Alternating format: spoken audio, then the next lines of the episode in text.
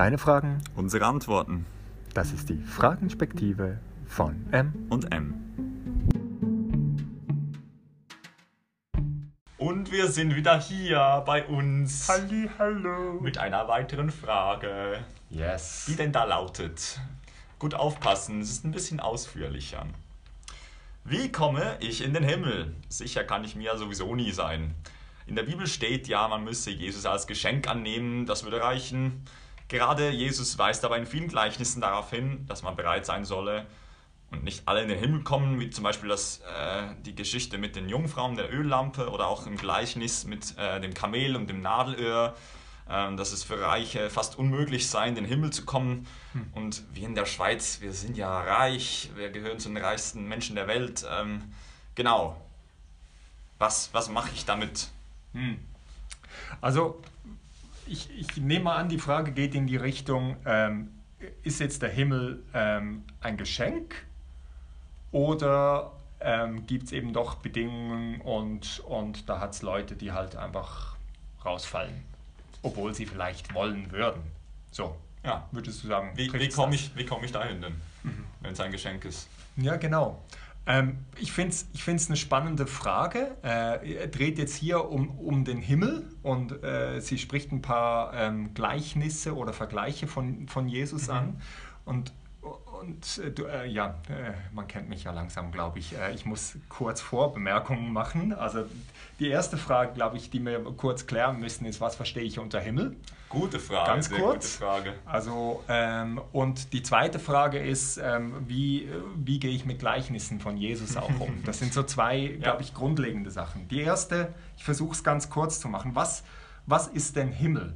Ich, ich glaube, viele Leute verstehen unter Himmel einfach so, okay, ich bin dann irgendwie schwupp von dieser Welt und das ist der Ort, wo ich dann hinkomme, nachdem ich gestorben bin. Und ähm, das heißt, ja, ähm, genau, wenn, ich, wenn alles okay ist, dann komme ich in den Himmel. So, das ist so das Teil. Und da würde ich sagen, das ist sicher sehr verkürzt, ähm, auch biblisch verkürzt. Ähm, Himmel, Himmel biblisch gesehen ist nicht einfach nur was Zukünftiges, sondern gerade, also jetzt die, äh, die Beispiele, die sie, die, die Fragestellerin gebracht hat, ist, ist ja äh, ähm, mit den, mit den Jungfrauen, mit dem Nadelöhr und, und Jesus redet da ja vom Reich Gottes oder im Matthäus-Evangelium redet er vom Reich der Himmel. Das sind so zwei Ausdrücke. Genau.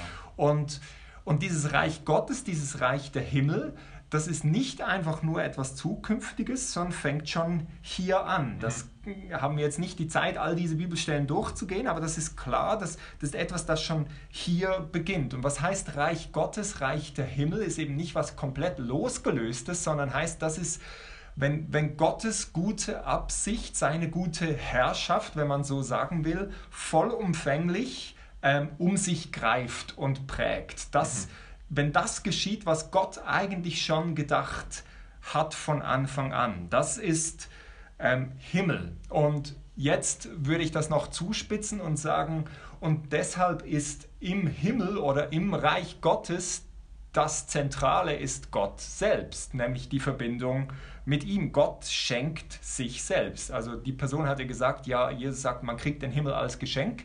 Ähm, würde ich sagen, ja, er schenkt sich selbst. Und mit ihm gibt es ja so ein Lied, du als Worshipper, kommt der Himmel zu mir. Genau. Und der fängt hier schon an und, und, und geht in die Ewigkeit, mündet hinein in einen neuen und einen, einen neuen Himmel und eine neue Erde. Also äh, das Vollkommene haben wir noch nicht. Wir haben was angefangen, aber es fängt hier schon an.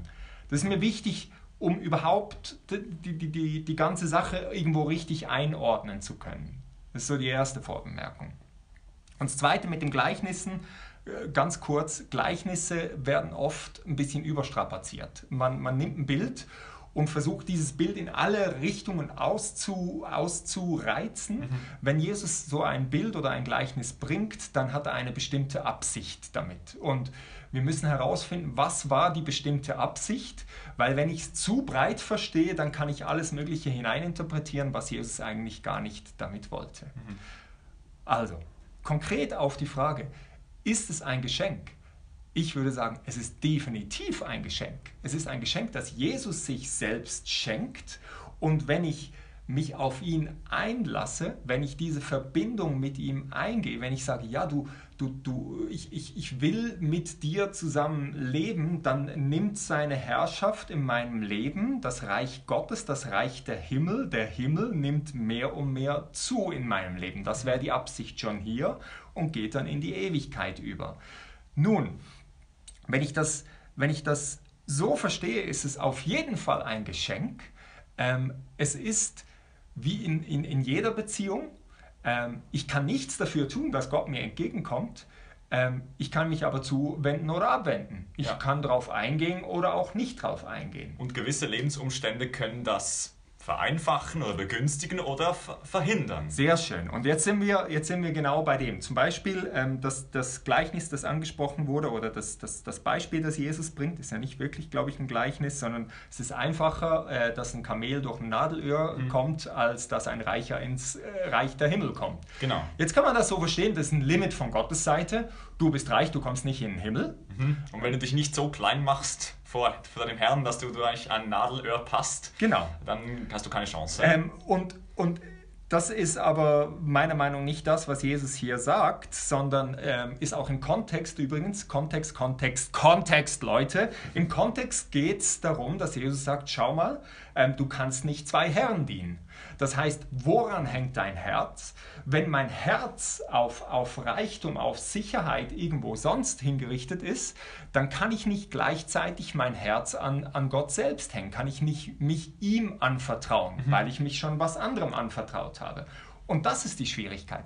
Wenn ich mein Vertrauen ähm, komplett in was anderes setze, kann ich mich nicht gleichzeitig auch Gott anvertrauen. Und deshalb ist es praktisch unmöglich, sagt ja Jesus, dass, dass ein Reicher, also sprich nicht weil er reich ist, sondern weil sein Herz woanders hängt, mhm. drum kann er sich nicht gleichzeitig auf Gott einlassen. Wenn aber jetzt ähm, diese Person merkt, warte mal, all mein Reichtum und so weiter, da hängt mein Herz nicht dran, ich, ich, ich vertraue mich Gott an, mhm. dann ist es eben doch möglich. Und das ist ja der Zusatz, der nachher kommt. Die Jünger schreien auf und sagen, oh, wem ist es dann überhaupt möglich? Und dann sagt Jesus was ganz interessant, bei Menschen ist es unmöglich, aber bei Gott ist nichts unmöglich. Mhm. Ja, genau. Weil wenn Gott seine Liebe einem Menschen voll zeigt, so volle Breitseite der Liebe Gottes, dann kann es passieren, dass jemand, der sein Vertrauen auch auf was ganz anderes setzt, plötzlich wieder Teppich unter den Füßen im positivsten Sinne weggenommen wird und, und er merkt, boah, dieser Gott ist ja viel besser, als ich gedacht habe und sich auf ihn einlässt. Mhm. Das wäre so auf dieses Beispiel. Also nicht Gott limitiert sozusagen den Himmel, macht ein Schloss vorne dran und sagt, du kommst nicht rein, sondern nee, wenn ich das in dieser Beziehung verstehe, dann ist es eben eine Frage, kann ich mich auf Gott einlassen oder ist mein Herz, wo äh, hängt an was anderem? Das ist das, ich glaube, der wesentliche Punkt hier. Und das Zweite, das mit den Jungfrauen, ist nicht so ein einfaches Gleichnis. Ich mache es ganz, ganz simpel. Der, das kann man ja deuten in alle Richtungen. Ich glaube, dass das Wesentliche, was Jesus hier sagt, ist, sei bereit. Seid bereit. Ähm, ähm, wendet euch nicht irgendwas anderem zu, sondern bleibt fokussiert in dieser Fokus Zeit, die Wort, Fokus vielleicht, genau. genau. Ähm, bleibt fokussiert auf den Bräutigam mhm. und auf sein Kommen ähm, und, und lasst euch nicht äh, ablenken von irgendwas sonst. Also von daher, ich würde auch hier sagen, es ist nicht, es ist nicht ein Limit, das rangesetzt wird, sondern würde sagen, warte mal, wenn du auf dieser, wenn du während deiner Lebenszeit nicht in dieser Verbindung warst, jetzt über, äh, äh, strapaziere ich ein bisschen dieses, dieses ja. Gleichnis natürlich, aber ähm, wenn du in, deiner, äh, in der Zeit auf dieser Welt nicht, nicht auf Gott fokussiert warst, wenn du nicht in dieser Verbindung mit ihm hast leben wollen, mhm. dann, dann ist auch Himmel, zukünftiges Reich Gottes, ist wie... Das Sehr ist fern. das ist fern, genau. Ja. Also so, ich habe dich nicht gekannt, finde ich eine spannende Aussage. So, äh, wir, wir haben nicht in dieser Beziehung gelebt. Mhm ähm, wieso würdest du jetzt diese Beziehung mit mir plötzlich wollen? Ja, wenn ich diese Stelle lese und dann, ich habe euch nicht gekannt, das klingt so wie ein Urteil, dass diese Jungfrauen vor eine, äh, vor eine Tatsache stellen, die sie nie geahnt hätten. Denke, oh, was? Aber ich dachte doch, wir sind beste Freunde. Nein, mhm. überhaupt nicht, sondern wenn Jesus sagt, ich habe dich nicht gekannt, dann setzt das auch voraus, dass du ihn nicht gekannt hast. Ja, genau. Oder das ist ja eine Beziehung. Ich kann ja, Ja, genau. nicht dich kennen, ohne dass du mich kennst. Das ist ein guter Punkt, ja. Das ist nicht das Urteil von also irgendwie eine, eine verschobene Perspektive, Mhm. wo Jesus irgendwie sagt, nein, du nicht, Ja, sondern genau. wenn, ich, wenn ich Jesus kenne, dann, dann wird er mir nicht die Tür verschließen, genauso wie wenn ich ihn kenne. Diese Beziehung ist ja gegenseitig. Ja, ja, sehr, sehr guter Punkt. Ich glaube, eben, ähm, für, alle, die jetzt zuhören, das war keine Auslegung dieses Jungfrauengleichnisses, wäre eine schlechte Auslegung Ja. gewesen. Aber ähm, was ich mehr aufgenommen habe, war, glaube ich, ähm, von, von der Person, die die Frage gestellt hat, so, warte mal kurz, ähm, kann es sein, dass es eben doch eine Bedingung gibt, von Gottes Seite her, der sagt, oh sorry, jetzt das, das reicht nicht. So, und da würde ich sagen, nein, auf keinen Fall. Hier geht es darum, worauf bist du ausgerichtet? Ähm, Ja. und, und eben, wie es du gesagt hast, ähm, bist du in dieser Verbindung mit ihm? Er hat die Initiative ergriffen, du hast darauf reagiert, bleib in dieser Verbindung. So simpel ist es. Mhm. Ich hoffe, es hilft.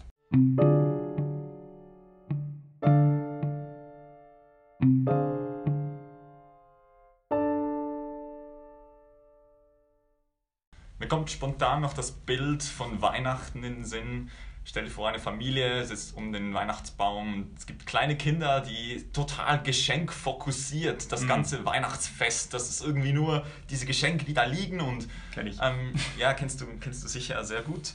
Und wenn man das von außen betrachtet, dann sieht man vielleicht, der Vater oder die Mutter, denen geht es ja nicht um das Geschenk, das sie schenken. Denen geht es um die Beziehung zu den Kindern. Mhm. Und ähm, je älter das Kind wird, dann verändert sich auch die Beziehung zu den Eltern und die Geschenke verändern sich auch. Du schenkst einem erwachsenen Kind etwas anderes als einem, einem Teenager oder einem kleinen Kind. Und je, je älter das Kind wird, desto klarer wird es, es geht nicht um das Geschenk, sondern es geht um die Beziehung. Und das Geschenk ist nur ein Ausdruck der Beziehung. Und ich glaube, es ist ähnlich bei Gott, dass der Himmel als Geschenk, ich muss das Geschenk des Himmels nicht annehmen. Das ist eine total verdrehte Formulierung vielleicht in diesem Beispiel, sondern das kommt als Ausdruck der Beziehung zu Jesus, als Geschenk, das ich annehmen kann und darf. Cool. Wenn du selber Fragen hast, die du uns stellen willst, dann gang irgendwo auf den Social Media Kanal, poste uns deine Fragen und wir werden sie so spontan, wie es jetzt auch in dieser Folge war, beantworten. Ohne grosse Vorbereitung, frisch von der Leber weg. Bis zum nächsten Mal.